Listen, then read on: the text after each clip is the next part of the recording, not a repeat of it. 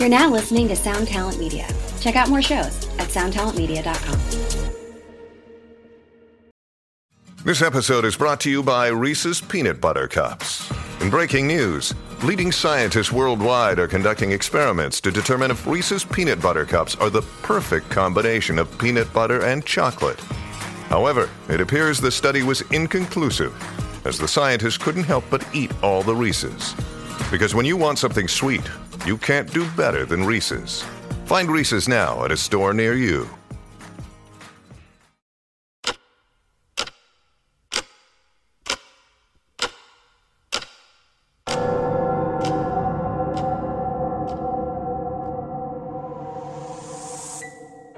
Welcome to 3 a.m. 3 a.m. 3 a.m., where we discuss and dissect the supernatural. What's the scariest thing you've encountered? That's been one of our favorite questions for years. 3 a.m. is the result of asking this question over and over again. Stories we share are typically sourced from those we know, our listeners, or personal experience, the validity of which can be determined by you, the listener. While we might not have all the answers, we find the culture and lore surrounding paranormal events and unnatural occurrences fascinating. We hope you enjoy. We hope you enjoy. We hope you enjoy. What's up, guys and girls? This is a 3 a.m. podcast. My name is Sean, My name is Charlie. My name's DJ. and we're just a couple friends. We tell scary stories, sometimes have hot takes on things, sometimes not so so hot, but we always got hot jokes. Oh my gosh. So, uh, how you guys been? Bro, did you see that shit I sent you on IG about the employees with Disneyland? What? Oh yeah, dude, I did see that. Dude. I'm The gonna pull it uh, whole like people that got arrested, dude. Let me let, DJ didn't see it, so I'm gonna read it for you. okay, Disney World employees among 17 people arrested in Florida, Florida child predator sting. bro. Dude, happiest place on Happiest earth. place on earth. That's exactly what I was going to say. Uh, That's wild, but unsurprising. I know, man. It's like the sharks follow the blood in the water. you know what I'm saying? Like, I mean, it kind of makes sense. If you create a park where the sole purpose is to lure children, then you're going to have people Damn, that's sus, bro. waiting That's and what- taking taking a, a full advantage of that. Oh, true. It's like uh, Disney marketing team is like, we must lure the children. uh, it's just crazy. It's sad. Like you go there to have a good time. You're not thinking about predators, and then you have this shit come out. So like, I don't know, ruins the magic. Okay, bro. So one time I was at Disneyland, not World, but Disney nonetheless. And it was like around Christmas. So they're doing their whole Christmas parade. And we, as a family, like me and my family, were like, hey, we got to get a picture. So we like line up to take the picture, and there's someone missing. My littlest sister is not there. Oh. So naturally, we're like, the f-? we all start like run. Well, we have the body system, of course. Dude, one of these freaking employees. Body or the buddy system? Okay. Oh, sorry, I'm dropping lines from go. heavyweights, bro. uh, the buddy system, like running off to find her. Eventually, we did, so nothing like this. But still, that was like terrifying. Oh, yeah. like losing someone in a group, and she was like, she was like nine at the time. Dude, did you ever get lost in like a grocery store with your mom? Once That shit is traumatic. I still can vividly remember we were in Food for Less, which had like the slickest floors in the world. So I'd glide around, pretend I was like Didn't even Batman have to something. pretend like you had Heelys; you had them for real. honestly.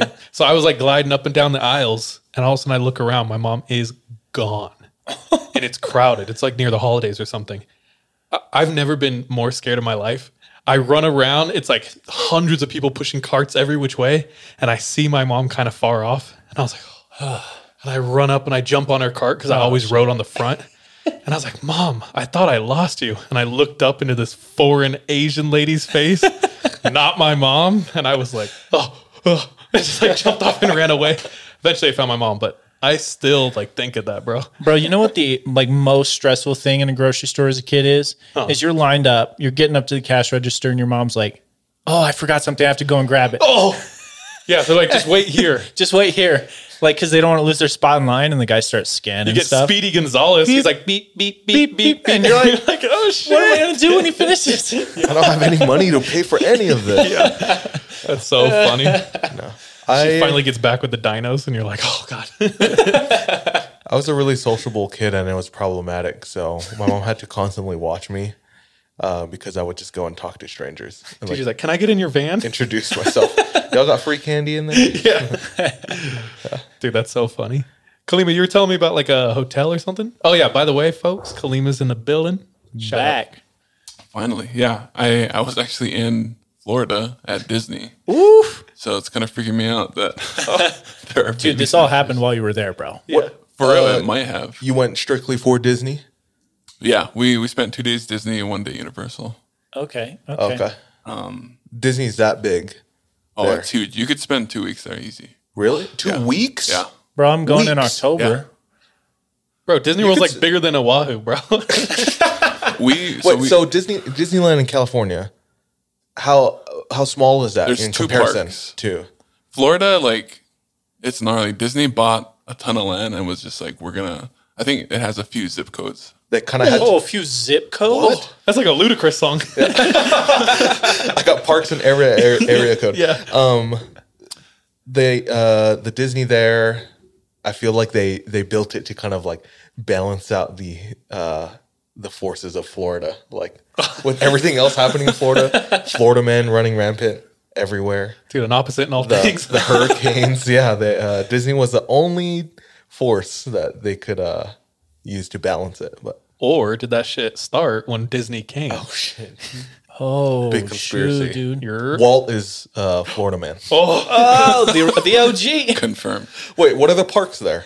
So there's four parks. They have Magic Kingdom, Epcot, Animal Kingdom, and Hollywood Studios. What? Okay. Yeah. Yeah, What is each park? bro. It's there's a lot like at every park. It's What is Magic Wait, isn't Kingdom? there like an animal kingdom too? yeah. yeah, he said that. Oh, that's Shit. just a zoo. Oh, I'm thinking Magic Animal Kingdom Kingdom is like they have like a legit safari. Like Yeah. you go on a safari. a zoo safari. They have like, like rhinos. a hunting surf- safari. Yeah, Yeah, they give you dude. guns and that's um, tight. Magic Kingdom is like the OG one with the big castle. Okay. So okay, like regular Disneyland. Yeah, yeah. Okay. Isn't there an Epcot? Is that Yeah. a thing? Okay. Yeah, Epcot's What is based off Epcot? of like the World Fair. All I know is that it's a huge golf ball. Yeah, it's Is got- it in the ball? It's a dome. there's a ride in the ball. Yeah. Oh. I think it's a roller coaster. I don't know if it's still going right now. What That's is wild. the so if Magic Kingdom is regular Disneyland, Epcot is what? It's basically based after the World's Fair. Like, What's the Oh, World's yeah. Fair? yeah. They used to do that shit when Like they World had like Market? No, like the world would come together and be like, "This is the latest and greatest in science." Technology and all of this. Yeah, yeah. It's like they discovered Like like, the Geneva. Convention? yeah, But they try to market it to children? yeah, I guess. Well, I mean, yeah, they, they Geneva design it to market to children and the parents that are going to be with them. So you got the adult food, which is really why I'm going. Just hella food. Don't they have a sus ass like restaurant in uh Florida? It's like mad In racist. Florida? In Florida or Disneyland? Florida, but Bro, like that's a big World. state. I don't know. Continue continue with Epcot or This is in Disney World. the it's restaurant. like it's like a throwback to like the slave era, and it's a restaurant. in Epcot? I'm 90 percent sure. We got to Google it. This is the new Racist technology we restaurant. have. Humans. Faster, stronger, smarter. And then Look they up made like the movie Get racist Out. restaurant Expendable. in in uh Disney World. Popular ride? Did you come across it? Or did you just I don't think so. No. did it just feel normal to you? It feels right. Um, either oh, All right, never mind. Splash either or, what do you do? Epcot has rides too. Yeah. Like Like rides, food. they come together and they say these are the world's newest technologies. No, that's the World's Fair. You asked what The that was. World's That used to be Fair. like a, Okay. that used to be a thing that like Epcot was actually designed happened. after that. So what do you do there? More rides, food. There's Basic. a bunch of rides, and there's like a giant circle, and every section has like a different country. What are they? Oh, Oh, so the yeah, rides are 'cause they'll themed have, like, off different- of countries. Yeah, a lot of them are. and they have like, Like food from that country too in the continents? same like area. villages. What is Almost it? like Dude, it's like when do the Tahitians dance? though? It's like we're in uh, East Berlin now. but like in there's a wall too. It's like no potatoes with your uh, no fries with your burgers Ireland? here. Oh. We're in Ireland. Yeah. You're just hungry as hell. You have to go to the America Village to get the fr- the French fries. Did you have a fun time, Kalima? I did, yeah. But they do. They are having a new Star Wars themed resort. Oh, resort? interesting. Resort. So not a park. No, Okay. but this thing is gnarly. So you show up, and the idea is that you're staying on a galactic cruiser. I think that's what it's called. Yeah. So you sit down in a room, and they like put you on a shuttle into space. Like all the rooms have big windows that look out into space. Like everything is themed off of it. So uh, like a screen. Bro, you're getting closer to space than Jeff Bezos in that thing. Yeah. Yeah. So Oh, I think it's a I think it's a two day stay. Oh, I did hear about the food Wait, there wait, too. on. It's Yeah, go supposed back look to the food, sketch, dog. bro. It's we're supposed to look like alien food, but it's like I know the one in Disneyland has like that, you can keep that blue milk or yeah, yeah, yeah, yeah, yeah. They got like also like the a burger that has like a green bun or something, just so it looks like all that's alien. just a Krabby Patty. right, it probably is. They So- acquired SpongeBob. Two days. Guess how much? It's it's a two day stay. You have to. Thirty two hundred dollars. Oh, that's a good guess. Uh, I want forty five hundred. I'd I'd say uh I'd say forty five hundred and one. So the Price is right. do you have a guess, Sean? I said forty five hundred. Preliminary the pre- preliminary price right now, before they've even started construction, six grand Holy hell, dude! for two days. For how many people? One people's? I don't know. One people's Oh my gosh. Per person? We don't know. I think it's a package, like a package. Who has that budget? A to infinity and beyond Bro, I'm budget. not A even gonna lot lie. of people I have saw, that budget. It's not us. I saw it's not that crazy. Straight up, I saw an Airbnb in Mexico that was a mansion that came with a chef, an activity planner, houses 25 people for 1000 a night. That's you could do that for straight up a whole week in Mexico. in Mexico, dude. You just gotta gamble your life there though. Nah, yeah, dude, you chill. You chill. I think it, it ties into this whole deal where like space is the new like Fetish. it's the new club. Like nobody else has been a space. Like the Jeff final Bezos. That's like the Star Trek, don't they say uh, it's the last frontier? final frontier. Final yeah. frontier. Final You frontier. just said that shit. Oh, did you? Damn. I, said whispered I it, said, I said it better though. I was just, you know, incepting you.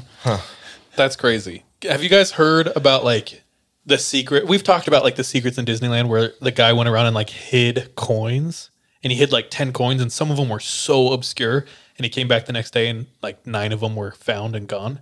What? Like they meticulously clean. Hmm. Crazy stuff like that. that's wild. There's like hidden restaurants, hidden clubs. Yeah. Oh, I did What hear is it? about- yeah. Like Club 33 or something? Yeah. Something like that. Bro, that What do you club, do?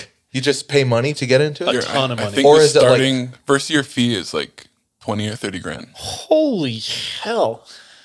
That's uh toxic levels of like Disney adult. Wait, 100%. so but like but like what do they do in the club? You just be rich. You just laugh. Network You and shit. Yeah. That's it? Burn money. I'm paying Whistle 30 while you work. Oh my gosh. Uh, Bro, cosplay. a spicy, dangerous area.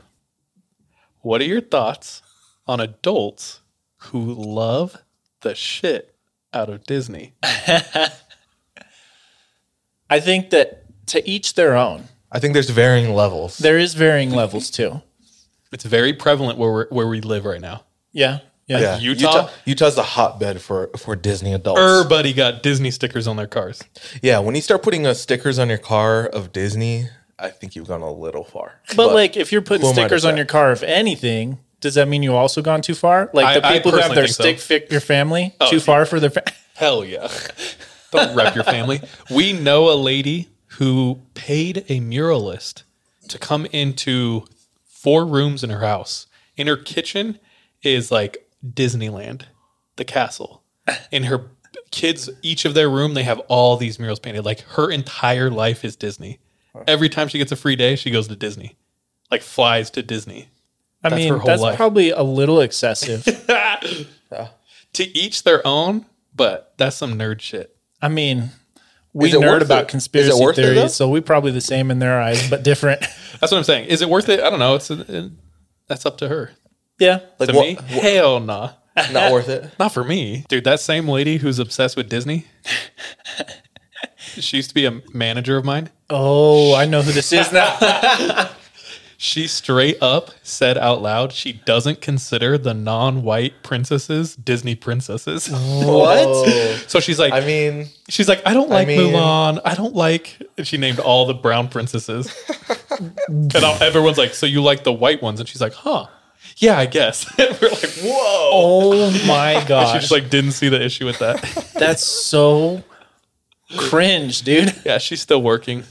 She'll get canceled. Anyway, that's enough of Disney.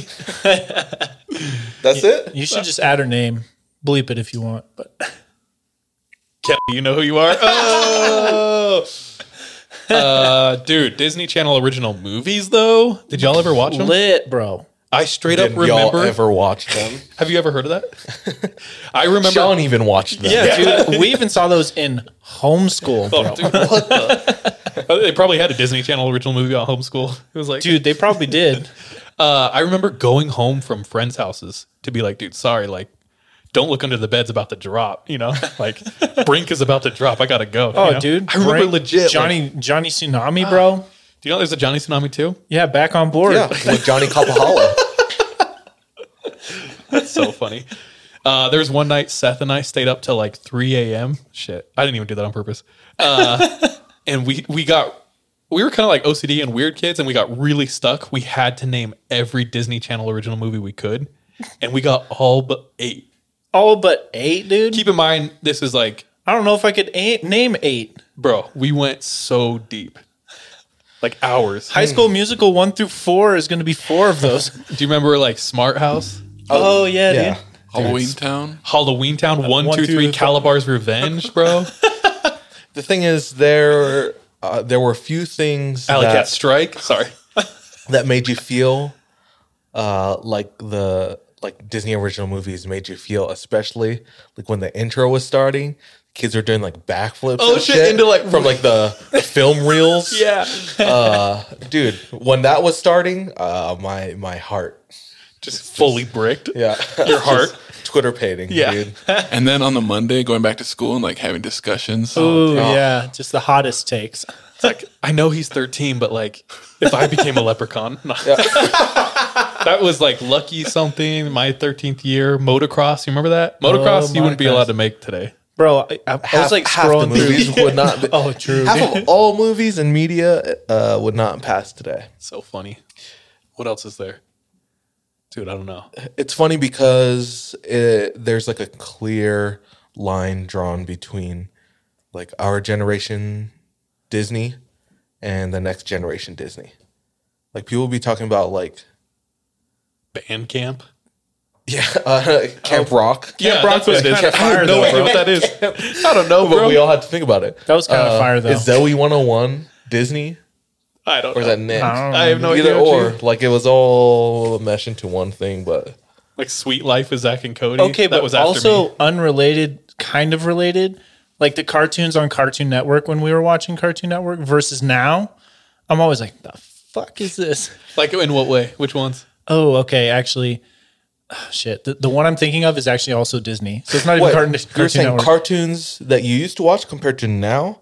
You look at the ones now and you're like, what the hell is this? like on Cartoon Network. Yeah. Specifically, like there was one where all of these weird animals were in a house and they're like imaginary friends or something like that. DJ looks ready to attack your thoughts. No, I'm just saying the cartoons we watched were strange too. I mean, Scooby Doo. Aw, Real Monsters. Do you remember that? I remember the dude with the hairy pits. Hairy Pitts? That scared Carrying his me, bro. What the? Yeah.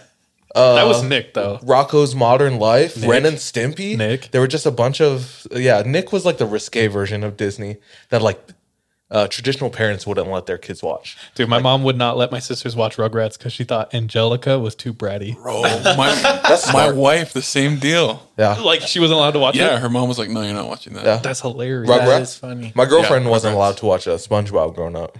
What? Dude, now like six year olds sing songs about eating ass on TikTok and stuff. it's like parents gave up, dude. Do you remember on uh, Nickelodeon they would have like the obstacle course? Like you find the flag in the nose and you pull like the goo. Was that And Oh, guts? what was that called? Um, like splooge or something. splooge. Splooge. bro.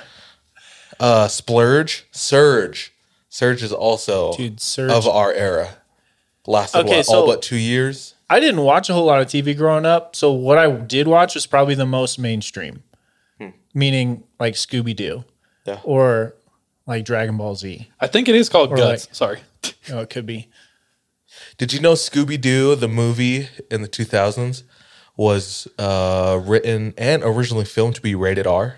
No. What? Way. Yeah. That's that sounds like No, I'm, I'm dead ass. Like uh, Velma and Daphne both had like titties, dude, straight up, and uh, they had Okay, to I'm like interested. What's up? CGI all of that out. Uh, CGI that out? the one yeah, with like Sarah they did with Michelle uh, Herbie, Herbie, uh, uh, Herbie Fully Loaded.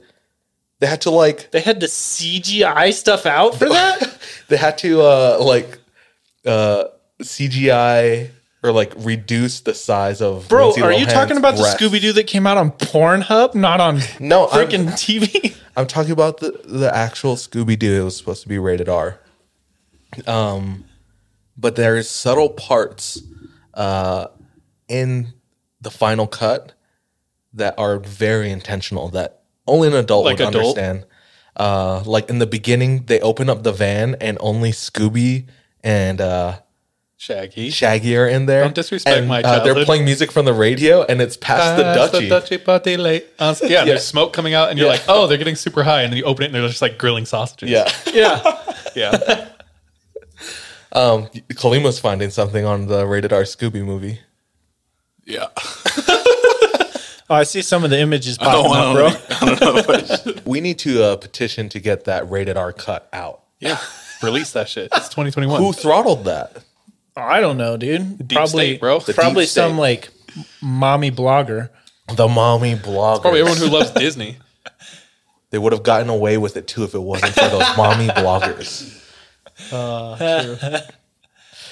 Let's start. Let's Yeah. start. Where the hell are we? Give me our dice. All right, now we roll our 20 sided die. Okay. Now we roll our 20 sided die to determine in what order we tell our stories. Highest number goes first. This show is sponsored by BetterHelp. We all carry around different stressors, big and small. When we keep them bottled up, it can start to affect us negatively. I have benefited from therapy in a way that it's allowed me to feel a lot more light, lightness in my heart, my head my emotions. If that's something that you are needing, if that's something that's missing, uh, give therapy a try. Give BetterHelp a try.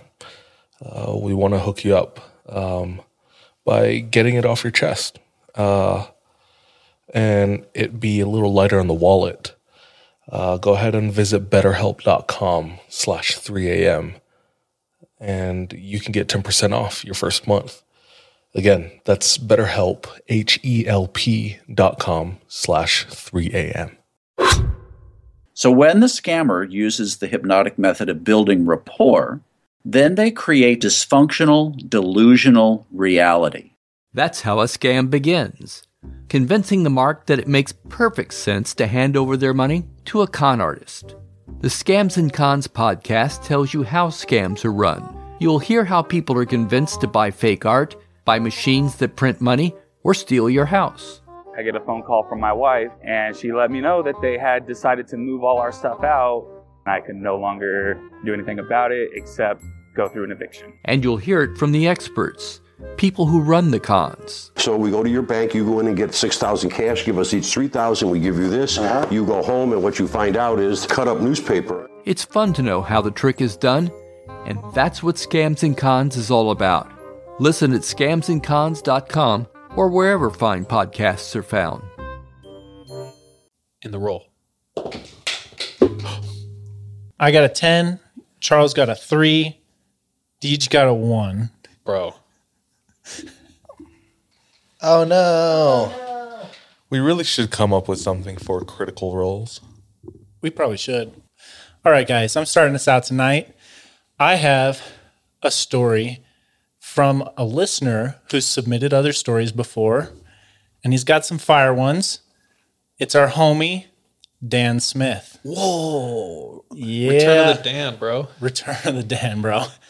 So he shared this a little bit ago, and he said the first wilderness. And actually, let me just really quick recap who Dan is.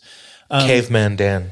Caveman Dan. He's the one who told the story of West Desert. He was out on one of those. What are those called? Like a Like a youth, like a, a youth problem youth. like camp. camp, or something. Yeah, basically holes without the holes. Uh, well, basically these problem youth camps, and they had some run-ins with stalkers, cults, basically that kind of stuff out in West Desert in Utah. And he took us out there.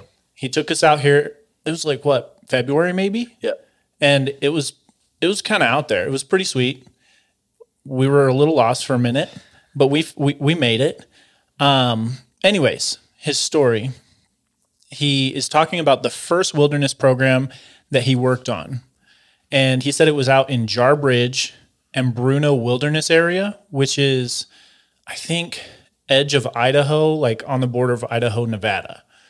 And Dan said that he, while he was working out here, heard the legend of Si-te-cah, S I T E C A H, Si-te-cah. Si-te-cah.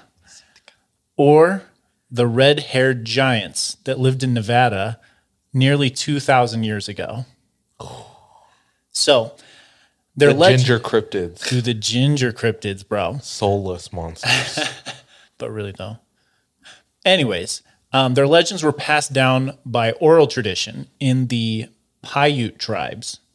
So these have come down for 2,000 years, and they used to live in the Nevada desert, or it may not even have been desert at that time. The giants were apparently terrifying, and they would harass the Paiute tribes, capture their victims, to then eat them. So these cannibalistic red haired giants living out in the middle of Nevada doing their thing. Now, the Si-te-cah also translate to tule eaters, T U L E, which is basically like a like a cattail, like reed type ah. situation. And the reason for that is they're said to have lived in these huts that they built out of like these cattails on Lake Humboldt in Nevada before it dried up. So they these huts they built out of the reeds were out in the middle of the lake. Now, in this Si-te-cah tribe, there weren't as many in the tribe, but they were giant, and that's kind of why they brought trouble to the Paiute Nation because there's a bunch of different tribes in the Paiute Nation. They were just bigger, and that's why they kind of caused all these troubles. So after generations of battling the red-haired cannibal giants, the Paiutes are like, "We got, we've had enough," and so they go out to all of their tribes within the area, and they basically send out this rallying cry to go against the red-haired giants. Depending on what like story or record or legend you listen to, one of them says that even the war lasted for months as they're coming after these red haired giants, trying to just destroy them off the face of the earth. And as the war is coming to an end, the last of the giants are driven to one of their last strongholds in the middle of Nevada. Just outside of Lake Humboldt, there's a cave. Now, this cave in modern day is called Lovelock Cave.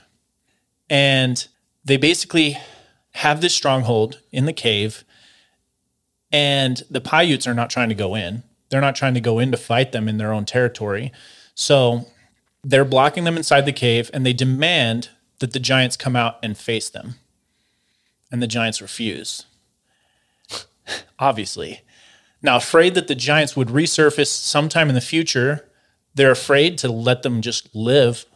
So the Paiute Nation stack up trees and brush and all of these flammable materials in front of the cave, and in one fell swoop, launch hundreds of fiery arrows off into this brush to burn the giants alive and suffocate them within their cave.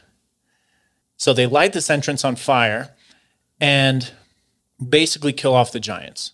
Not long after, I don't know, years or so. Apparently, there was an earthquake that then closed off the entrance to this cave. And actually, Kalima, do you want to pull up the cave real quick? It's one of my images. This is Lovelock Cave. And this is modern day too. So, like, you can see where there's a lot of like rubble out there in front of the cave, even still. Now, as time passed, the giants kind of just faded into legend for the Paiute people and were all but forgotten in this oral tradition. However, the one thing that still lived in the caves were bats. So the bats, after even the uh, earthquake closed up essentially the cave, there's still small entrances and everything going into it. In the early 1900s, so now we're getting closer to our time period now. Early 1900s, some of the settlers in the area notice thousands of bats coming and going from this cave. And at the time, bats are basically used for their guano because at the time that was used for gunpowder, it was like a key element in making gunpowder. So the local people are like, we're seeing thousands of bats come and go in this cave. There's got to be guano in there, uh, basically a gold mine of guano, basically. So they decide to unearth the cave.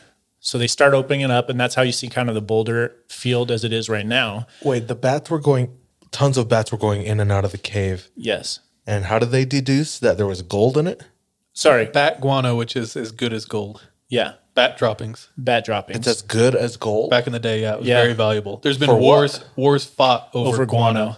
Because it's used in They went batshit crazy. That's where the term comes Exactly. from. really? Yeah. Damn. Yeah. Uh, why? Like, is it like a source of uh, fuel? Well, he said it's they use it for gunpowder. I've heard it's, it was used for like uh, fertilizer or something. It, th- so there's a Can you look it up? specific element that's in it. Here, let me.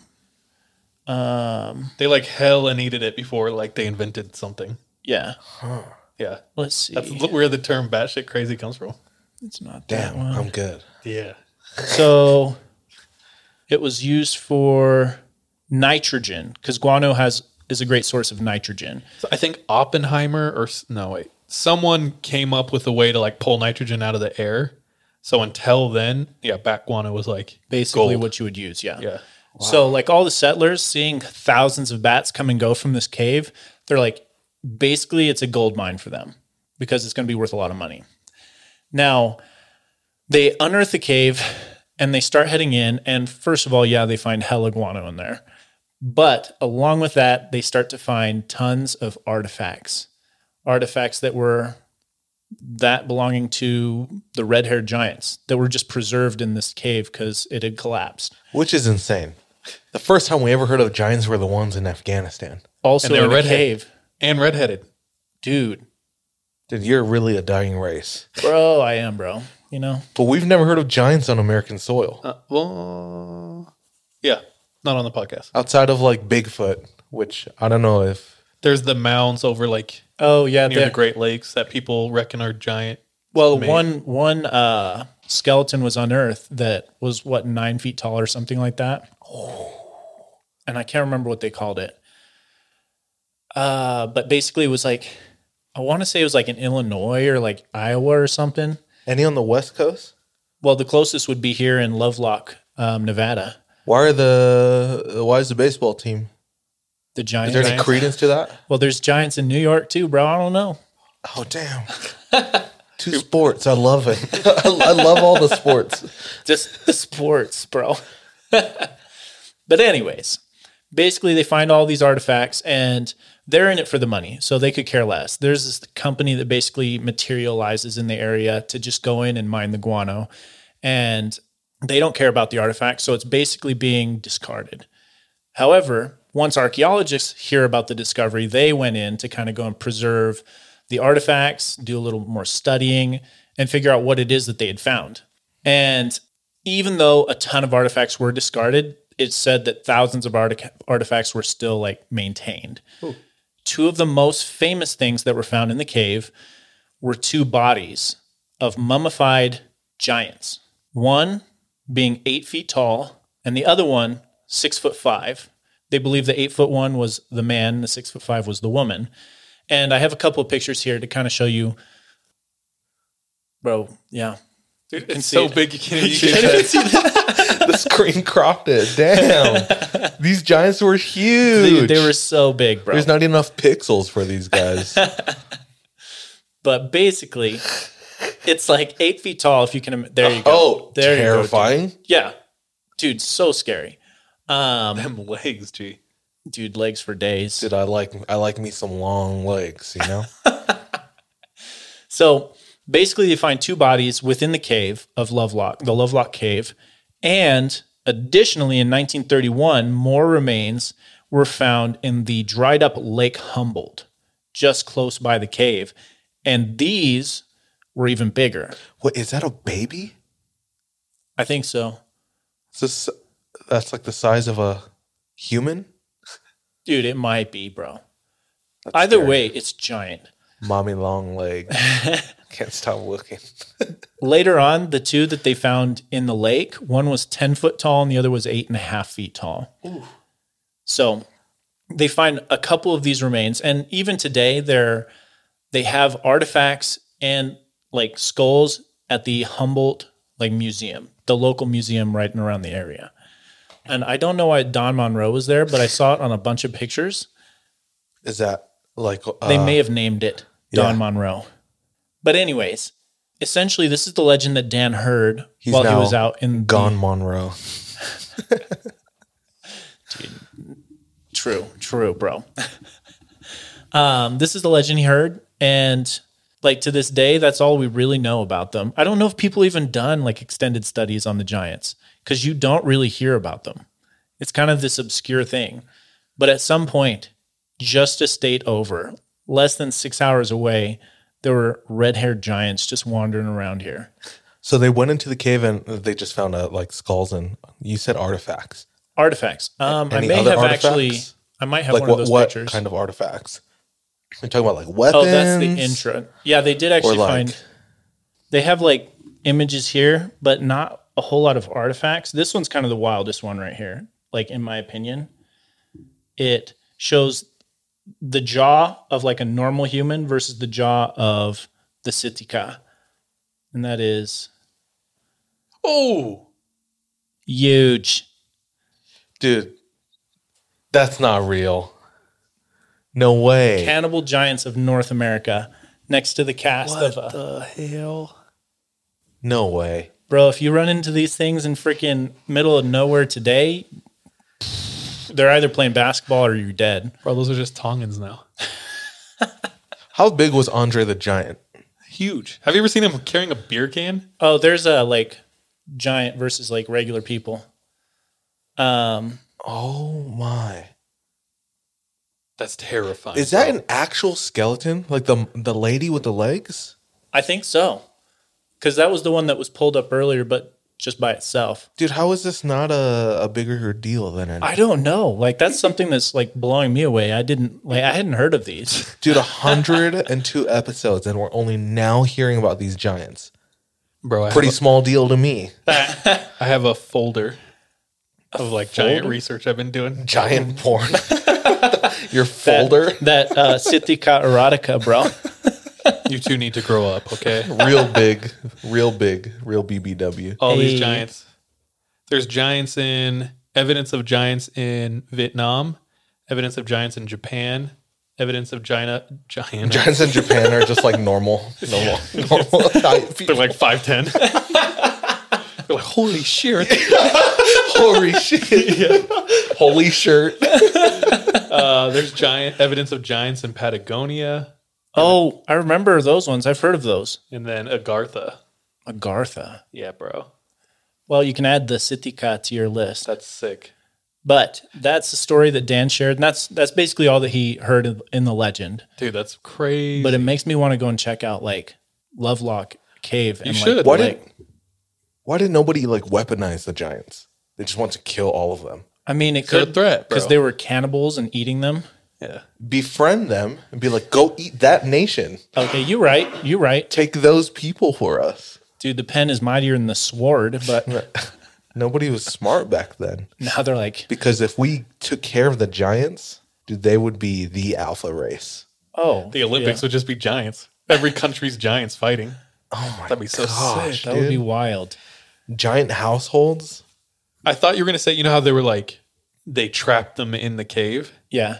I thought you were gonna say when they unearthed it, they were still in there Oh, because like redheads don't need sunlight. that's true. we don't have souls to kill. Yeah. I was like, oh, dude, I was ready for it. Uh, no, that that's basically it. So shout out to Dan for sharing yet another story, That's freaking wild. I've never heard of that. and it's so close. Yeah. So Who the hell lives in Nevada, bro? like I get now that like Vegas is there, but other than that, Like Reno. Every time I drive also to Reno, all on the edge too. So it's like in the middle of Nevada, nothing. yeah. When I Nevada- nobody, the road, there nobody fully nothing. commits to Nevada. hell no. like I'm ready to dip as soon as I. Yeah, as soon as uh, another opportunity presents itself. Nevada's a cursed state, dude. It's strange. It's very cursed. Like There Area is- 51. There are lawless, actual lawless, uh, like trailer parks in the middle of Nevada. I imagine People when I was live there. driving through it and like no cars for miles, it was a little like creepy, dude. Oh hell yeah. Dark energy, bro. Like with all the mob history, all the serial killer activity and shit out there. Yeah. Well, and the other thing that randomly Nevada has is more mountain ranges than any other state. Like if you look at like a topo map of Nevada, it's just line after line after line of like mountain ranges. So just ton of ton of like mountains, caves, creepy ass shit. It's just all of the above. Who settled there in the first place? Bro, that's Native where the Americans, Donner dog. Party were What terrible decision making. Native Americans, but like for uh Europeans, it was the Mormons and the mobsters, bro. the that's like- mobsters and Mormons. Yeah, that's like where who like founded Vegas. And then aliens. Area 50, 51. True. True. Terrible. But like if you're a, a Native American growing up growing up back in the day, it's like you had the option of growing up in California Pacific or Northwest. Nevada. Oh, yeah, that sucks ass. Pacific Northwest or High Or- Uintas. Yeah. Doo doo. You should have moved. Yeah, yeah. That's crazy. And what are redheads doing in Nevada? It's like the sunniest state in the world. So actually, and I don't know where the redheads come from in this story, the sense of the story, but I was reading a little bit on it, and apparently there's something to do with like how the uh, air like contaminated the skulls and everything when they found it, that it made it Oh. appear like they had red hair, and that's where the legend comes from. I don't know if that's factual. That's just kind of what it seemed like. True or false? Redheads are the last group of people you were allowed to openly shit on, True or false? The last group of people you can shit on. I feel like, like without the first, any dude. repercussions. Nah. No, I'm saying like they're the last group you can shit on, and no one will say anything. Nah. Oh yeah, Who else dude. can you just Where's where's rip? my rights here? The? Amish. I talked about that last week. Can you just openly rip on Amish? People might be like, "Bro, come on, Take a stand for them? come on, that's don't- punching down." Nah, dude. Not at all. I mean, I mean, with all the like the domestic abuse that they that goes on through them, oh. Just kidding. you know. Yeah, yeah, yeah. Plus, they won't. That you're They not hit going to on get any themselves. pushback. You're not going to. You're not going to get any pushback from them. No, Yeah, you're right. So That's true. Okay, fine. Redheads and Amish people. imagine being a redhead Amish, oh, Dude, dude, that is LeBaron James. the bottom, the bottom of society. crazy, bro. I love that. That was awesome. yeah, no, that was a cool story, and shout out to Dan for once again delivering. Yeah. Okay, so are they giants are real? Giants are real. Like we have, um, well, I mean, as as real as dinosaurs are, because we have bones of them too. So. How big was Andre the Giant? Huge. For real? dude, he had to been like eight foot, maybe Seven foot four. seven four. He was small, bro. What's the he was wide. Yeah, he was. Yeah, I Yeah. think that's also part of it. Like when you look at his hand, I feel like the the tallest size of a cinder man block. that like recently has been like nine, nine feet. yeah. But those, What's the tallest? It's in meters. It's ridiculous. What the frick? Eight foot eleven. Ooh, that's close. That's tall, bro. Their head is out of this freaking room. I'm terrified. do you think they were mad that they weren't nine foot? Oh, 100%. Dude, it's like how all dudes put their height as six foot on uh, dating apps if they're How like do you know five that? eleven. How do you know what all guys do on Oh, dating sorry. apps? I was talking to my sister the other day and swiping for her Yeah. because she doesn't want to swipe for herself. I got her hella matches though. I'm just saying. Bro, that pose. That's the effing redheaded monster or redheaded giant from the picture. Straight up. That's the uh Oh. that's the house help in uh Addams Family. Oh, You rang what is his name? like Glurch or something. Lurch. Lurch. There it is. That's wild. That's terrifying, bro. Crazy. But that's me for tonight, guys. Thanks, dude. Yeah, no, it was a it was a fun one to read about. Sweet. So I'm up. Yep. Yes, sir. All right. So I left everyone hanging last week, and we're gonna finish that story. I'll catch uh, Kalima up real quick. So it is 1965, 1966, in the South Pacific. An Aussie man is out in the middle of nowhere testing some fishing equipment when he sees looming out of the dark an island. And curious, he grabs his binoculars and he looks at the island and he's like scanning the cliff sides. And on the lush green cliffside, he sees evidences of fires. And he thinks this is weird because fires don't randomly break out on tropical islands. So as he's watching and as he's looking around, a dark figure steps out of the bush, shaggy black hair, naked, staring at him. He's staring at it. It makes its way down a little bit to the cliff, leaps off the cliff into the water. Startled, him and his crew watch as this figure swims, starts swimming towards his boat. So he yells at everyone. Everyone pulls up the ladder, pulls up the ropes. They're all scared. And as this is happening, several more figures are coming out onto the cliffside and they start screaming.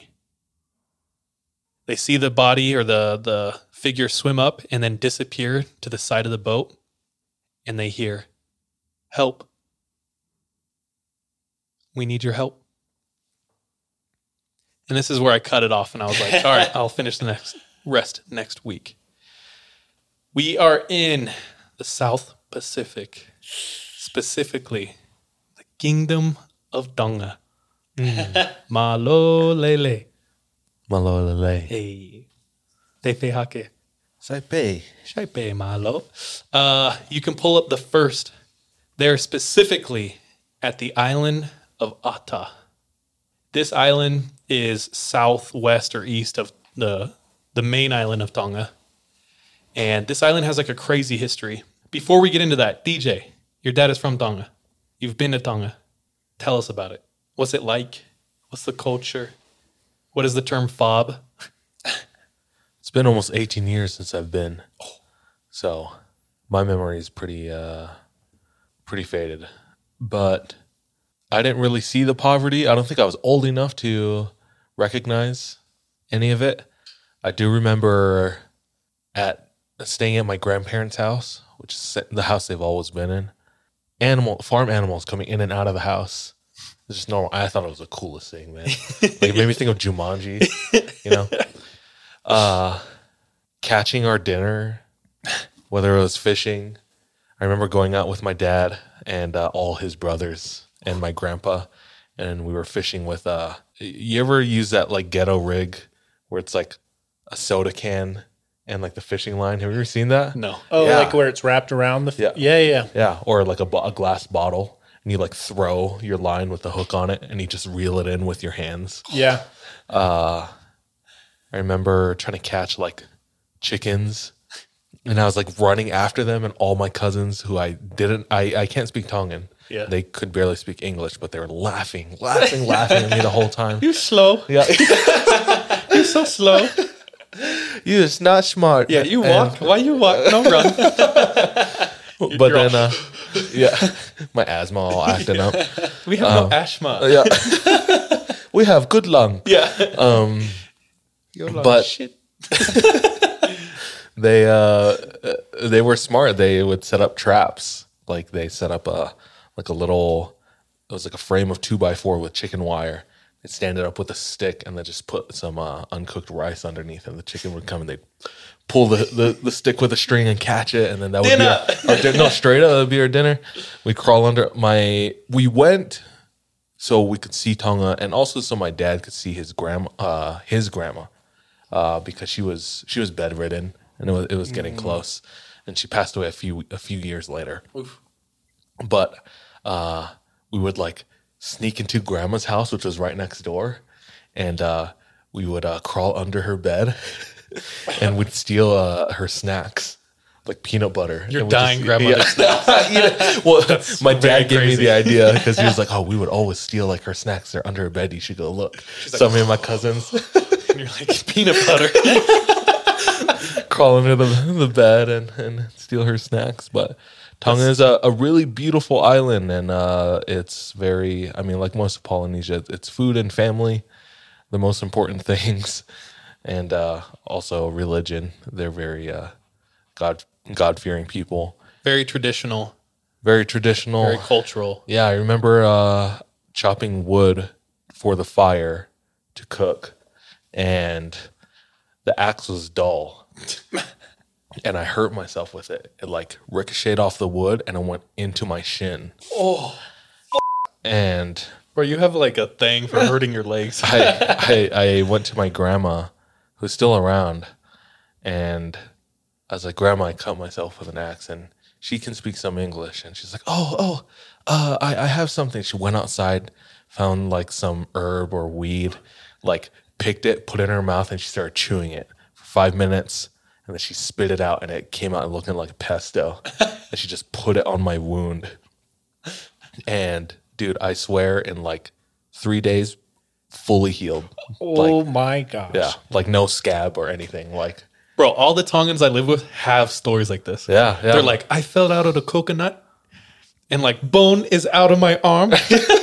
and four day later is better. And like no no scar. And I'm like, what? yeah, my but they really do have some like healing magic, bro. yeah, my dad uh, would talk about how uh, one of his brothers broke his leg or his ankle or something, and they would just massage it. They wouldn't take you to the hospital. They didn't have health insurance. Yeah, massage. and they would just like press their thumb into like where you broke your bone and just massage it for hours every day. And after two weeks, you're walking, running, Playing rugby. normal. Yeah, playing rugby, back at it again. Yeah. But uh, yeah, it's a very simple way of life.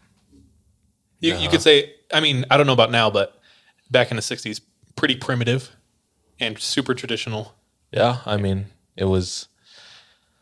Uh, we had electricity when I went, but it was like two light bulbs in the house. You know, So Like crazy. one in the kitchen and one in like mom and dad's bedroom, and like that was it. Crazy. Some electric fans. So that was in uh, that was like the mid two thousands when when we went. Okay, what does fob mean? Fob And why do we speak the way is, we speak? is sometimes? applicable to uh, almost every third world country or foreign country, I'd say, um, non English speaking country, and it stands for fresh off the boat, and it's commonly used for uh, Polynesians and uh, Asians. Yeah. There's a funny show called Fresh Off the Boat. Oh yeah. Um, but it's basically uh, like your mannerisms, your tendencies, and especially uh, your language. It's like not quite Western. Uh, it's just broken Western. like they're trying to accommodate to Western lifestyles and language uh, and culture, but it's not quite there, which is fine.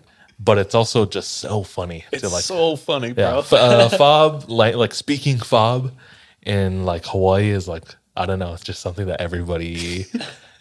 Uh, it's it's I don't know. It's it's funny. It's, so hella funny. when I lived in Australia, it's like I lived in 90% uh, Samoan areas. And yeah, people trying to talk to you, you just sit there. It's it's like so genuine and sweet, but it's the funniest thing in the world. They're just like, you know, you go have a good day. And you're just like, okay, thank you. It's like, Yeah, yeah. My dad's still a little fob. Uh, I remember I was not a good student. And the first time I got below a C, it was a D, and he's like, "Is this a D on your report card?" I was like, "Yes." It's like, "Is D for Tom?" Do I have a Tom son? Like- and every time he'd go on his rant, Kalim was looking away because he because he's he knows my dad. Um, yeah, like every time he'd like uh, get angry at me and yell at me, I couldn't keep a straight face. Man's English was so bad. You I'm know? sure that helped. I was like, yeah, tell me about it, huh? Tell me about it. He's grounded. Yeah. uh, tell the story when uh, they were taking a photo And your little brother jumped in the photo, and it was supposed to be all female photo. Oh, he's like all the girls in the front are and all the men in the back, and like Bubba just like sits in the front, and he's like, "Bubba, it's you ladies." it just I, it's so strange. It sounds it, it, if you've never heard, especially like Polynesian fob, this is probably not funny. But if, if you are tuned out. They just turned it if off. If you're around it, dude, it's uh, such an integral part of our our culture and and humor. and Yeah. humor. And it's it's a huge reason why like everybody in- in uh, Hawaii like makes fun of each other, but it's all lighthearted. Like Yeah. nobody takes it love. seriously. Like everybody dishes it out. Uh, yeah, and you just take it. Or you get a bunch. Get a bunch through the face. I got this story from uh, My Favorite Murder. Oh, sick. Yeah. And they have a ton of sources. I'll put them all in the show show notes and stuff like that. But yeah, this story comes from 60 Minutes and, and My Favorite Murder. All right, so this is where we're at. We're in Tonga, the island of Ata. And the island of Ata has a crazy history. It's a small volcanic island, and the beach is like tiny. And right, let's say like 20 yards off the beach is just like straight rocky cliffs. And actually, Tongan legend is the island of Ata is the first island that Maui and his brothers pulled out of the ocean, Hmm. the very first. And they pulled it out, and it was so mountainous. And they were like, "Man, we got to make this flat, like easy to live on." So they tried to stomp it, and uh, it was a lot of work. So they're like, "F that," and they just left it mountain. And when they pulled up the the main island of Tonga, um, they were like, okay, this time let's do it carefully and let's make sure it's flat. So like people, so like the main island of Tonga, super flat. This one, 1300 foot cliffs, just like right there. The lowest part of the cliff is uh like a thousand feet. That's so strange because the Tonga I know is flat. Like Yeah. there are no, not even a hill. Yeah. And the main island in Tonga is tiny, and it's the biggest one. so this is even tinier, To bro. drive across from it's uh, the main island in Tonga is like a strip, and to drive from one end to the other takes forty five minutes, going going thirty miles an hour. Yeah. so it's like and everyone's like, tiny, slow dude. it down. Yeah. you speed. Yeah. you mainland boy. Uh, so feel free to chime in with Fob anytime you want. Um, yeah, the island of Ata. So this is 1966. I believe in 1863, people used to live on this island. There was a population of 350 Tongans. And an Aussie fisherman was just down there, pulled up to the island, and it was like, "Oh, I know, I know what I'm going to do."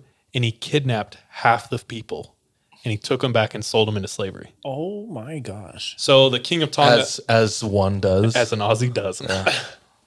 so King Tupou at the time, he's like, we're having none of that. Sent boats down there and made everyone leave this island and come up and be safer up near where everyone else was. So it was a completely abandoned island, and that's uh that's where we're at. Going back to the main island of Tonga. This is a year before that incident of the people with the boat and the thing swimming up to the boat, right? So this is a year before that, Mhm. a year plus. Uh, 1965 in Nuku'alofa, which is like the main town on the main island of Tonga. There are six young Tongan boys, and they're na- they're between the ages of 13 and 16. Mhm. DJ, you want to pronounce these names, or do you want me to do it? I want to hear you do it. Okay. Okay. So we have six friends between the ages of 13 and 16. The first one is Luke. Easy enough. uh, Ve- Vei Koso. Uh, his, he's 16. Nope, he's 15. Uh, then there's Stephen Fatai Latu, 16. Sione Fatuoa, 16. I'm, I'm just pretending now. And then there's David Tavita Siolae, or Siolaa, rather, 13. He's the youngest. Kolo Fekitoa and Mano Tato Tato Tau. Say that one. Good job, dude. T O T A U. Total. Total. He's 15. So Luke, Stephen, Sione, David, Kolo, and Mono. So these are Tongan boys. They're all going to a Catholic boarding school, I think. St. Andrew's College boarding school in Tonga. And they are super bored and they hate it. They hate all the rules. So they're like, you know what? Let's go on an adventure. We should leave. And the, the other boys are like, you know what? That's a good idea. Where do we go? They're like, Yeah, exactly. Where do they go on this island? we can go to Fiji Oh, that kind of adventure. or we can run away to New Zealand. Oh, okay. Fiji's 500 miles away. Oh, that's it. New Zealand is 1,500 miles away. That's more miles. and uh, what what is Tongan's relationship or nature when it comes to sharing possessions? Uh, they'll give you everything. Yeah. And also like ownership. You don't own anything. So it's like Uh, if- that too, yeah. If I need that, I use that. You know what I mean?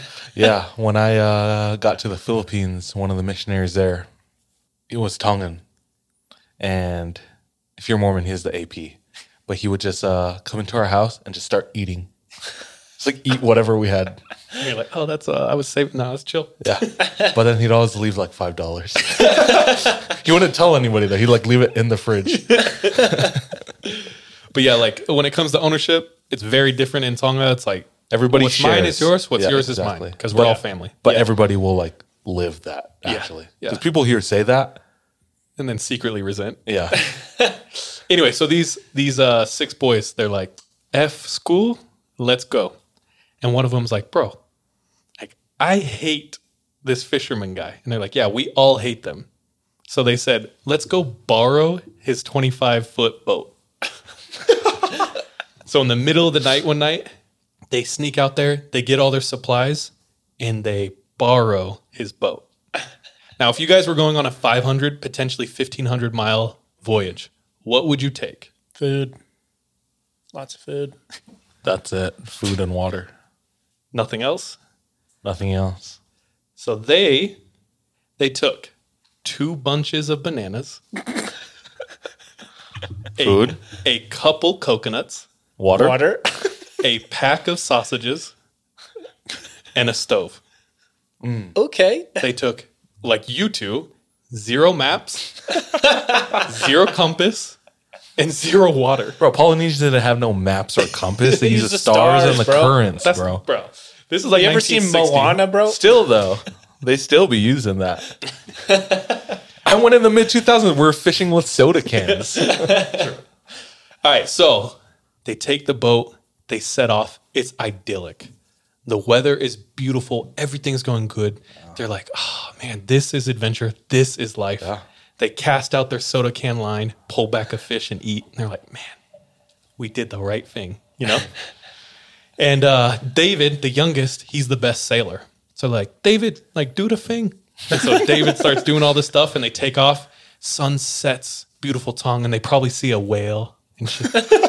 Bro, they just like, they're like, man, we'd made the right Really decision. living. Yeah. like secure the boat and they all go to bed. That night, they are woken up with water coming over the top of their body. A huge storm out of nowhere. They wake up to tumultuous waves. Like the boat is about to capsize. So, in a fright, they yell, you know, David, like, fix it. so, David, hurry up. He runs to the sail. They, they raise the sail, raise the sail. Oh, Wind takes the sail away. Freak, steer us back. they try to steer, rudder gone. Dude, they're fighting for their lives. rain, rain, call away. Yeah. they do an anti-rain dance. uh, their anchor, the, the anchor they had thrown down, that rips away. They are completely without anything drifting in the middle. And now, like the the storm lasts so long, they have no idea where they are, and they think maybe we're like halfway to Samoa in the north, but they have no idea. Quickly, they run out of their bananas. Quickly, they run out of their coconuts. Quickly, they run out of their water. So they're they're left eight days with catching rain in a coconut husk, trying to fish, but they like get one fish or something that whole time, and they're close to like dying. Death. And they're out in the middle of nowhere. They're just aimlessly floating. It gets so bad they can have one sip of water in the morning and one sip of water at night. That's the only liquid they have. Bro, I'm getting thirsty. just yeah, I know. This Let's, I'm gonna take a drink, bro. Exercise my privilege right here. Don't forget to drink water. Yes, everybody out there, stay hydrated. All right. So it's bleak. And I'm sure they're all like, man, freak adventure, bro. This sucks. and one night they're drifting and they're, you know, they're all in a hungry daze, no water, just lying down. And out in the distance, they see a dark mass. They see land. They get the boat is going towards the land too. And they're thinking, man, this is this is probably like our, our best chance at survival. We got to get to that land. So these young boys circle up and they say a prayer. And this is how I imagine it going something like, uh, Dear Jesus Christ, we, uh, we think you make a mistake because this sucks. uh, we see the land. Please help us to make it safe. Help us to have foods, water, uh, maybe wife, and happy. make us happy. Uh, if you think to bring us more trial, don't. or make a bunch to the sky. Uh, and uh, please bless Tonga to always smash in the rugby. Amen. Glory be to God. Anyway, 15 year old Mono, everyone's weak. They're like lying ground. 15 year old Mono's like, I'll jump in and I'll try to make it. So they say their prayer. Eddie would go. Ooh, Eddie would go. And he jumps in, battling the waves. And it's crazy because he's like a mad good swimmer, but obviously he has like zero strength in his body. Right. Makes it closer to the land, gets smashed right into the like super sharp rocks, cut, bruised, feels sand, stands up, and he says the entire world spins and he like falls to his hands and knees. And he's crawling, crawling, the waves crashing behind him, and he puts his hand out and he feels grass. And he just lays on his back, calls out into the night, I made it. And energized by this, the rest of the boys jump in the water, swim to the, the island. They make it.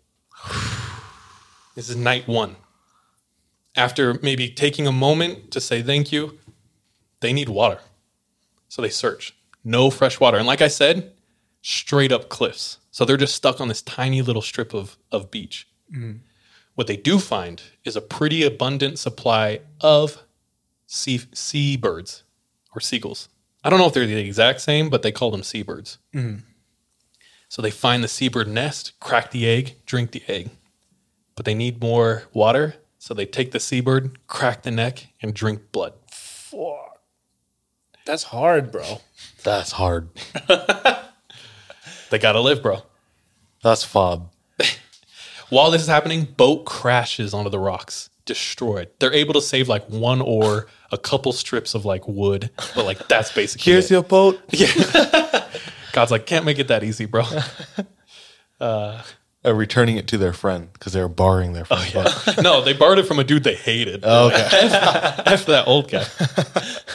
Uh, yeah, it said it was like a local fisherman all the boys hated, and they unanimously were just like, yeah, we're like, we'll take his boat. all right. So I'm sure they go to sleep that night under the stars right on the beach after they drank the blood. They stand up and they're like, next day, next morning, they wake up and they're like, all right, this is really serious. We gotta we gotta set some rules. And they decide right there and then they're gonna go back and focus on the traditional ways of their people. They are they have to stick together. They will open every day and close every day with a prayer and a hymn. They said, if we argue, separate, come back, and at the fire, you have to like resolve whatever's going on. They said about that nights around the fire were for airing grievances. If anybody had something they didn't like, they talked about it. And then we say sorry. And then we pray, and everything's okay, says Sione. One of the two eldest boys who took on a leadership role, if someone got really mad, like if I planned on something they didn't want to do it, you disappear for a few hours, look at the ocean, clear out your mind, and then come back. and then they're also Tongan, so every day, daily exercise. You had to exercise, you had to get big. So they're on this lower part of the island and they're scavenging everything they can. And they live like this for the first three months. Drinking the egg, drinking the blood. And that's like what they subsided on. Anything they could catch. but like zero fire, zero shelter. The, there was like an overhang of rock, and they would like sleep in that for shelter. Wow. And they would try over and over to try to get up the cliff, but it was so like steep, so dangerous. So they'd like look for other spots to try to get up. They couldn't for the first three months. Holy cow. Um, there was a outcrop halfway up the cliff that they found, and they found really old primitive knives. And they used these knives to now cut like more coconut. So now they had like access to Mm. water. Wow. And more energy. And they decide we've got to make it to the top. So the boys get together, they plan, and they finally find a path and they're able to make it all the way to the top of the island. And at the top of the island is a crater of a dormant volcano, but also the remnants of all the people who used to live on the island. Oh yeah. So now they make it to the top, dude. They have like supplies. Shelter, water. Oh yeah, because of the coconut water. First thing they do is they're like, we got to start a fire. So one of the boys, he's like, I I know how it's supposed to be done, and he sits there and he like starts making a primitive fire, a friction fire, and they said it took him like hours, but he gets the fire going. That first night they have a feast. Ooh. And this is what they eat bananas, taro, tortoise, birds, wild beans, and fish. Like they make everything they can. Yeah. And they and so they're up in this new place. They have access to like all this new stuff. They have this big feast. Morale is up, and the boys are like kind of coming to terms that they might be here for quite a while. It's already been three past three months. Forgot to mention, while they're down on the lower part, they see a ship in the distance. They scream, they yell, and it comes and goes. Okay, so they're up here. They have their feast. Their feast. One of them remembers, "Hey, my dad. He told me you can get water from the trunk of this tree." So they find this specific tree and they dig like way far down in the tree, and overnight it fills up with like a well of water. Oh, what the? So now they have water, food. While they're sleeping at that night, they hear a rooster, and they realize there's like hundreds and hundreds of wild hen left from the people Hell who used to yeah, live there brother. They quickly build like a hut out of grass, set it up, and they're they're kind of living large. Um, but while they're doing this in this new area, they're like setting up all this stuff. They come across the bones of an old man, and they kind of have a solemn moment where they gather around, they stare at this dead body, and all of them know that could easily be their fate. So they say a prayer, they dig a proper grave, and they give him a real burial. As they're setting up, out in the distance, they see another boat going by. They run to the cliffside and yell, and the boat comes and goes. Fast forward a while, they are fully into routines. They all have chores every day. They all have a role to do. They start when they started that first fire, they vowed never to let that fire go out again. Oh. So they started the fire here, they built the shelter, and they brought the fire into the shelter, and someone's job was to tend to that fire day and night. Every night they would close the prayer with like, please keep our fire alight. And every morning they woke up and that fire was still going. That's beautiful. Someone had to sit on a ledge and just watch the ocean, just make sure they didn't miss another boat.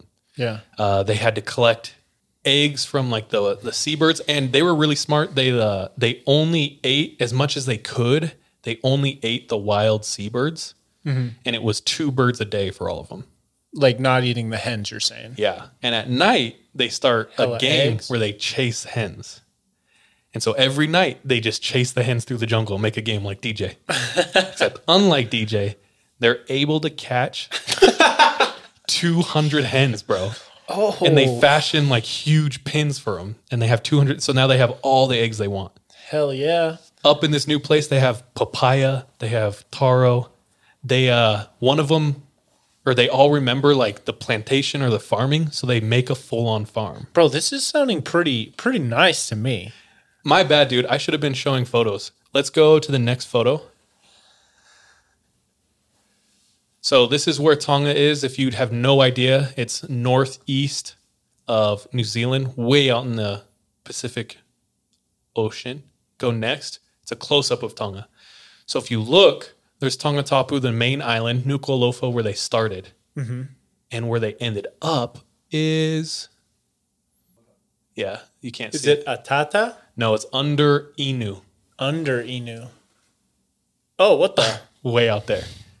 So that's where the boys are. Uh, and next- they were trying to go where? Fiji? bro, they were trying to go north. They made it 30 miles? the opposite direction? This is like the cliff they lived three months in. Shoot. wow. Next. So they start to draw more upon the traditions of like everything they were told as kids and like the way of their people. They make a full on farm and they have like a very thriving farm going. One night they're sleeping and the boys are woken up to a loud crack. And they're looking around and all of a sudden a huge crash through the roof of their shelter. A 40 foot tree l- fell and landed right by where they were sleeping. Oh. Like feet away. One day they wake up, they're doing their chores. Two of the boys go out, they're collecting eggs from the wild seabird. And uh, one of them looks up, let's just say Sione looks up and sees his friend. He's going to go down and last one. And these are treacherous ass hills, like straight down. He's going to go down to this last nest and he sees him just Oh. follow over the ledge of the cliff. Terrified that he just watched his friend die, he yells for the other boys. All the boys come and he tells them what happened. He fell, he fell, he fell. So carefully they climb down and they peer over the edge of the cliff, expecting to see the worst. Way far down there, they see their friend fallen and landed on a tiny ledge on like the side of the cliff. And he's alive. But his leg has like a compound fracture, bones sticking out of his leg. I have no idea how, but they climb down, pick him up, and they like bring him up the cliff. They're like holding hands. Yeah. They lay him down and they once again like call upon the traditions of their ancestors. They I'm sure they go get that freaking magic pesto from your grandma. And, they uh, start rubbing it out. yeah, dude. They like push it in, they like put pressure on it and they do rub and they tell him no more working for you, like we'll pick up your slack. And they roast the shit out of him the whole time. Yeah. so they call him like King Tupou every time. They're like, "It's okay, you lay by the fire. I'll do your job," you know. And they just roast his ass. Bro, they build a gym. Ooh. A primitive shit. ass gym. I have a photo in a minute, but not right now. We'll go to it in a second. Life's pretty good. They are slowly building strength. They're getting stronger, and they're like, let's try to go home. Now, remember, they think they're north. They think they're like Oh, halfway to. Oh, Samoa. So they build a raft. And that's what that photo was, if you want to pull that up.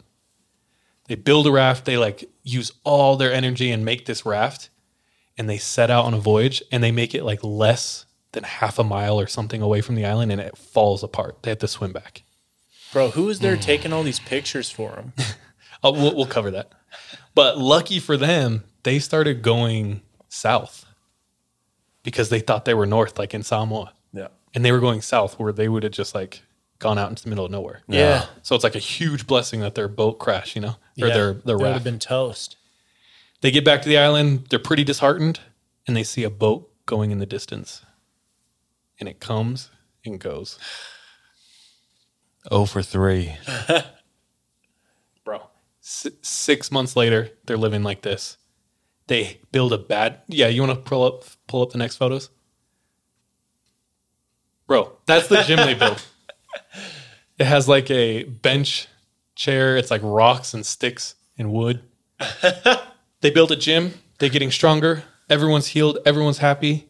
They're convinced at this point they're staying on the island forever. There's no rescue. Mhm. They build a badminton court. They play sport. One of them builds a guitar. He What sings. the- Every day they sing hymns, they say prayers, and they're just like in this fully fledged like Making it work for yeah, them. society, bro. Yeah. Yeah. they caught 200 chickens, badminton. Oh, they also boxed. Dude, yeah, this all sounds great to me. Like I'm finna leave and do that right now. All right. So this finally brings us up to where I started in the way beginning. One day they're doing their chores and the lookout yells, Boat! There's a boat. Manu runs to the cliff, looks over, and there's a boat. And this boat is closer than the three or four, I think it's three or four previous boats they had seen. Yeah. They yell, they scream, they holler, and the boat like stops. And it's like they can they think it's looking at them. Not wanting to risk it, Mono climbs down to where he can safely dive in, dives in, swims as hard as he can to the boat. Boys follow him. They're all naked, they all have shaggy hair, they're all super dark in the sun. And they swim to the boat, make it to the boat, and they say, Help, we need your help. And he says, uh, in perfect English, that's what they said, but they said, My name is Stephen. There are six of us, and I reckon we've been here for almost 15 months. Holy cow. So the guy, the Aussie dude who's who's uh, captain of the ship, his name is uh, Peter Warner, and it's, the ship is just David. That's what it's called. He's super hesitant. They're scared. They have no idea what's going on. Right. They know that some of these perimeter islands they use to like send really bad prisoners. So they're they're wary, and that's why they were really afraid. Mhm. Finally, they're like, "All right, pull them up." They pull them up, and they want to test them. So they start asking them all these questions, and the boys are just answering all these questions. They really want to make sure, "Are you actually from Tonga?" And they're like, "Yeah, we're from Tonga. We're from Nuku'alofa. We went to this school." They show them a picture of the queen, and they're like, "Who's this?" And they're like, "Oh, that's Queen so and so." Yeah. after like a long time of interrogation, they finally convince them. They're like, oh, okay, fine. And they're like, we'll take you back. So they start their voyage. After 15 months of surviving on this island, they start making their way back home. this story is what Lord of the Flies is based off of. Really? No way. Yeah. That's wild. In Lord of the Flies, Sean, can you like surmise what that book is about? Uh, basically, it's like uh, shipwrecked, like teens, preteens, and younger kids that basically end up on this island, but it doesn't go as well. It turns into kind of like this uh, Hunger Games. Hunger Games, basically. Yeah, there's a kid who they call like Piggy or something, and they Yeah. like want to kill him and eat him, and it like it devolves really Dude, quick he to become might savage. actually be killed in that. But 100%, yeah, devolves super fast. Just the more baser instincts of survival. So uh, they start making their way home. They get to Nuku'alofa. Immediately, police arrested. What the? You stole a boat. And, And the, the, and the fisherman did not like him. And he's like, I want to press charges. So they arrested him. Yeah, but can uh, they prove they stole the boat? yeah, well, like the boys confessed. But Ugh. they get back and they're like, We thought you were dead. Dude, funerals have been f- held. All of you have had funerals. All of your families think you're dead. It's this huge like celebration after they like Got arrested. Yeah, they get arrested. I think maybe Peter, the the fisherman, kind of like helped take care of whatever funds or fees. So they, the boys are actually from like a smaller island, not the main island. Mhm. So they take him home, and there is footage of this. But uh, as they're coming home to their island, the entire population of the island is standing on the beach, What? waiting for them, That's like singing, praying, crying. The boat like comes close to the shore. Their mothers run into the ocean, grab their boys. They have the biggest feast. Like everyone on the island is there. They're just like rejoicing, happy, family. They're back. They're they're you know, it's just the best. And they have a huge feast. And in this feast, they have this certain type of crab that's only near Tonga. And Peter, the, the the Aussie dude, is like, dude, this is the best crab he's ever had in his life. King of Tonga is so happy. You've done this beautiful thing for my country. Peter, what do you want? I'll give you something. and Peter says, I want to open up a fishing company out of Tonga. Fishing these crabs. These are the best crabs I've ever had. King of Tonga says, done. and Peter looks at the six boys and says, Do you guys want to come work for me? And the six boys say, Yes. And so they get to live their life of adventure like on the sea. they work for him. He mo- eventually Peter moves to Tonga and him and Mono are like close friends. Mono talks about Peter as being like a father to him. and for 30 years he's like lives on Tonga. He's one of his best friends and they work and they build this like fishing crabbing empire together. That's sick. Um, Peter actually passed away last year doing what he loved. He was like 95, 96, 97 or something like that. He was out boating and his, his boat flipped, capsized, and he passed away. At 95? Yeah. Um, Karen, she told this story on My Favorite Murder and Yeah. she wraps it up and it's so beautiful and she makes poignant points And I was like kind of teary eyed thinking about it. So if you want something that's really well delivered, go listen to that. But basically, what she's saying is like every you know kid in the West grows up reading Lord of the Flies, and that story is a, a story about children on an island who like war each other. There's a lot of um, huge rift between them, and it ultimately ends in death. Yeah. And she said, I think we should instead study the true story of the Lord of the Flies and the story of these boys who, like, in the time of turmoil, came together, Mhm. worked together, and drew upon like the traditions of their people and were able to survive. Oh yeah, hundred percent. And that is the story. Do you want to go to the last photo? That's them with uh, Peter, and they're starting their company. And I think there might be one more. And here's them.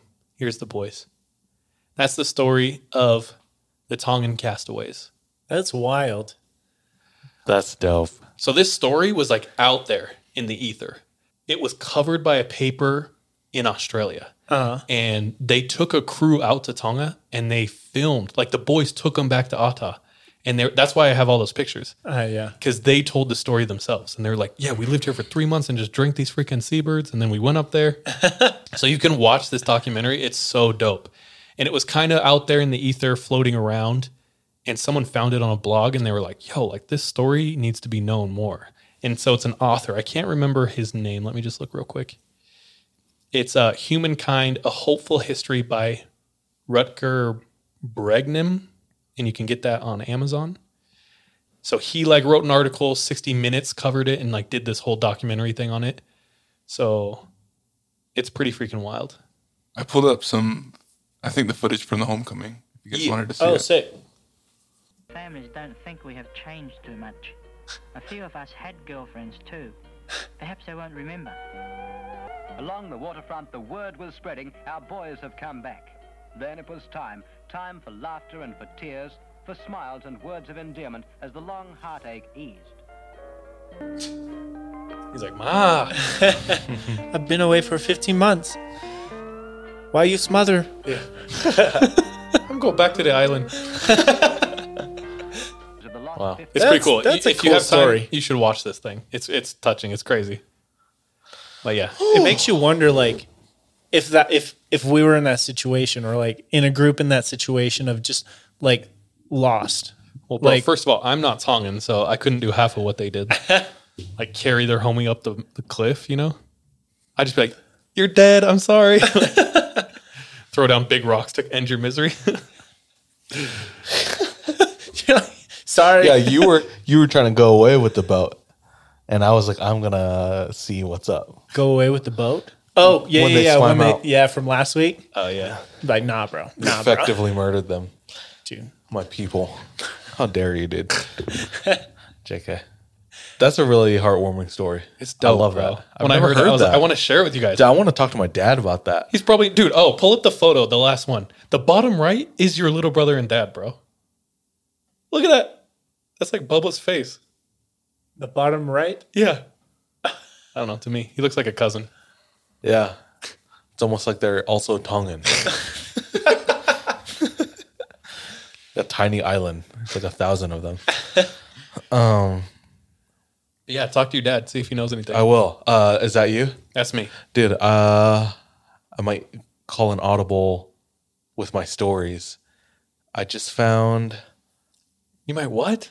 call an Call an audible, audible. with my stories. So, uh, the details on this are pretty hazy, so I'll try my best.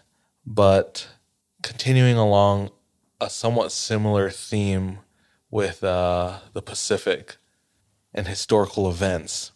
So, the U.S. was testing atom bombs, right? It's World War II. like yeah. Micronesia or something, like Kiribati and stuff. This is how they Yeah. created Godzilla, I think. Yeah, I'll get to that in a second. So, uh, they were searching for areas to test because originally they were in New Mexico. And I think they're about 50 miles south of Albuquerque. And they tested the atom bomb. And I think the, the lead scientist on it said that none of us on the entire team that worked on this preconceived the actual results.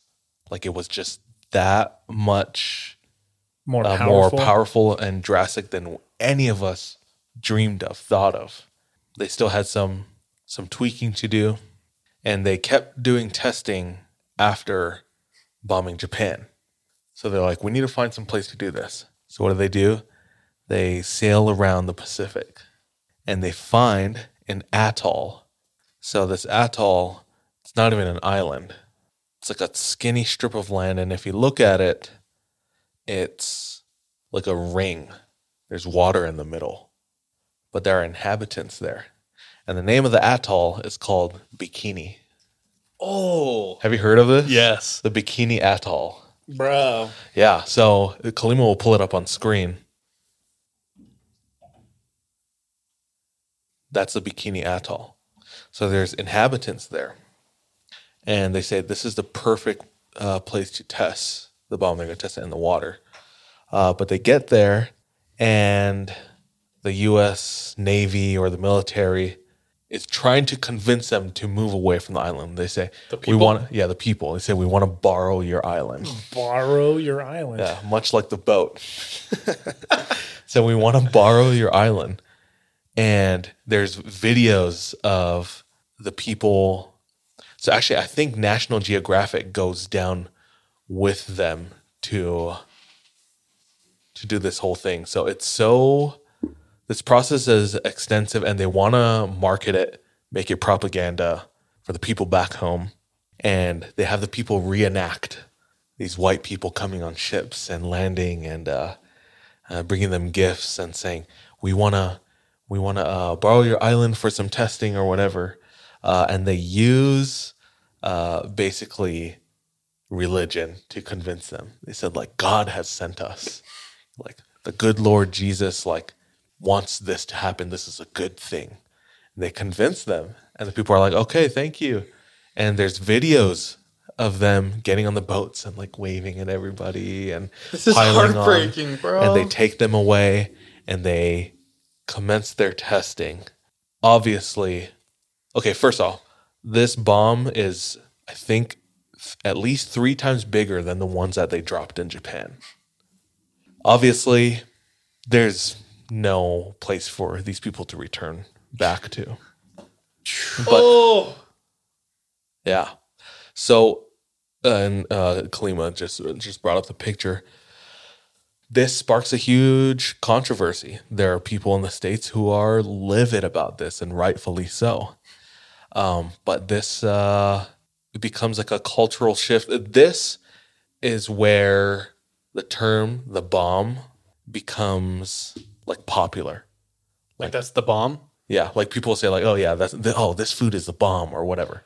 You know, um, atomic was a really like popular word back then. Like you described to you'd say it to describe somebody who was cool, like that girl's atomic, or uh, it, it was just it created this whole cultural shift. Uh, China, That girl's Hiroshima, bro. yeah, Flat. uh, China took this and used it and uh, cre- that's- used it to create a story of how the U.S. made this bomb, and from it came a radioactive beast. Are you and, sure and that's terror- not Godzilla? Uh, terrorizes Japan? terrorizes the Pacific. That's Japan made that. No, China made Godzilla originally. Do not take that away from me. Maybe I'm wrong. Like I said, the details are fuzzy. I know it's a Japanese thing, but I think they marketed it to Japan Mm. as propaganda. So Japan like took it on. Uh, a famous uh, fashion designer in France named his new scanty beachwear bikini just because it was a popular word. like the word bikini wasn't used before that. No. Whoa, named dude. named his uh, new fashion trend bikini just because it was a popular word and people were talking about it. And Bro, they also, need to change that, And dog. also the symbolism of it Let's because cancel that shit. Because Dude, how come bikinis haven't been canceled? Yeah. the symbolism of it too, because before that, like it was all about like dressing modestly. So this was like something taboo Yeah. you couldn't do. Just like how like stealing an island, like it was wrong, you know? You want to know why? Because no one gives a shit about Micronesians, bro. Unfortunately. Yeah. But uh that's the story of uh, the Bikini Atoll, how the bikini came to be, Godzilla. Bro, there's more to that Uh, story. Are you going to go into it? I was doing a bunch of research, aka watching a ton of YouTube, and I didn't get through all of it, but that was like 20 minutes worth of what I what I did watch. Just to wrap it up a tiny bit more, this is also the theory and origin story of Bikini Bottom.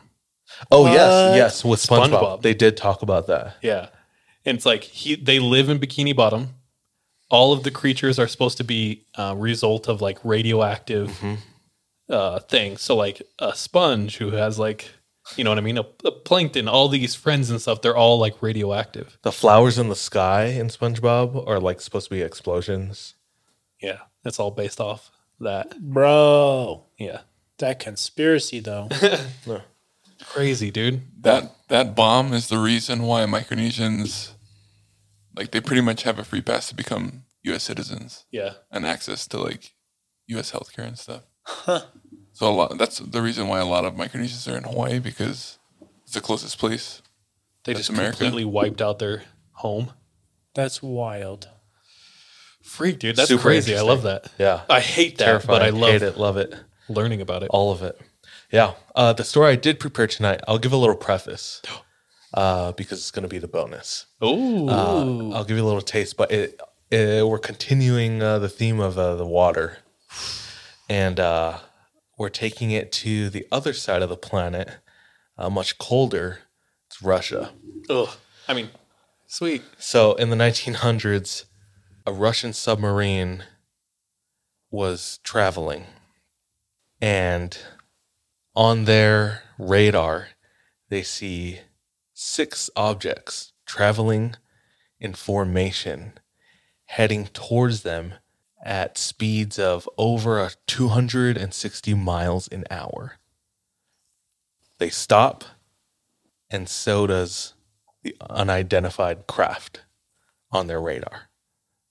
Fearing for the worst, the captain of the submarine calls for an emergency surfacing. They start moving up.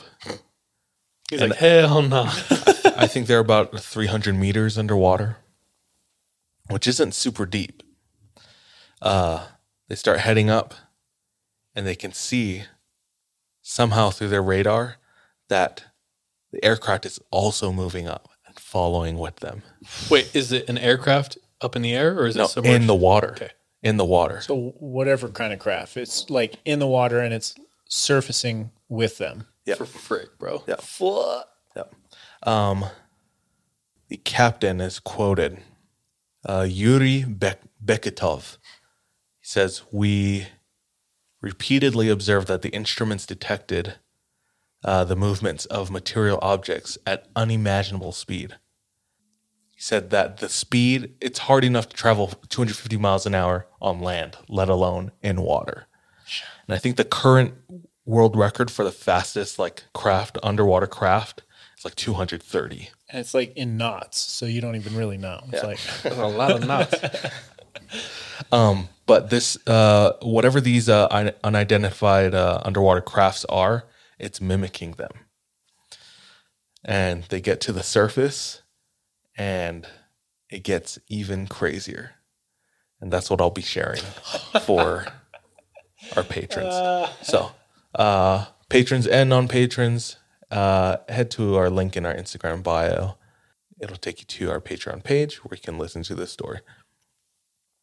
So we're here at the surface of the ocean, the Russian submarines, and they have these unidentified crafts following them. All right, we back. What up, every other listener? you guys just missed a giant story. bro, that was the biggest one yet. Had me uh, feeling the bends, bro. Had my blood boiling. uh, no, that was freaking crazy, and I'm mind blown. I've kind of like wanted to go to Lake Baikal. Like, so of the places in Russia that I've wanted to go to, like Baikal, Kamchatka, like a couple of just crazy outdoor places or one of some of the places I've wanted to go. And this kind of makes me second guess that. my my list of places to go in Russia, uh, nowhere in Russia is number one. Anywhere else is number two. Dude, Kalima's uh, wife was a, a sister missionary for the church in Russia. That's so crazy. I think St. Petersburg and Moscow would be cool too. She was in um, Siberia. Oh, Yeah. She has crazy stories. did she huh? go to the Ural Mountains? Yeah, she was in the Ural Mountains. That's freaking wild. I saw there was a documentary on YouTube of like the day in the life of this poor Siberian woman. Holy shit, bro. the bleakest thing I'd ever seen. She like wakes up, it's like 40 below. she has like salted water for breakfast. And her job, she like walks in the frozen forest and tries to find berries. And she tries to collect berries and then sell The them. Frozen berries. Dude, it's so bleak. Why are everything you is there? muddy, everything's sloshy, everything is sad and gray and Move. vodka and sh- I was like, vodka. Move. Yeah, I know. literally. I know, For like the real. people in Nevada. It's like, what are you doing, bro? like, go anywhere. It doesn't have to be like Pick a this. direction and walk. Could be different. yeah. Anyway, be your own change in your life out there. Make moves. Be the change you want to see in the world. Yeah. Oh, there we go. Uh, tonight was super fun. Yeah, no, it was a good time. I loved it. Got some Listeners, good stories. We could not do this without you. Thank you so much. We continue to grow. And uh, yeah, big things to come. Yes, yes, yes. Until next week. Uh, bye, love you, be safe. Trust your gut, watch your back. Wait, hold on, give me a second. Be, be careful out there. See you, folks. I feel gross, bro. I couldn't. I legit couldn't remember mine. Bye, love you, be safe. I'm glad you caught on.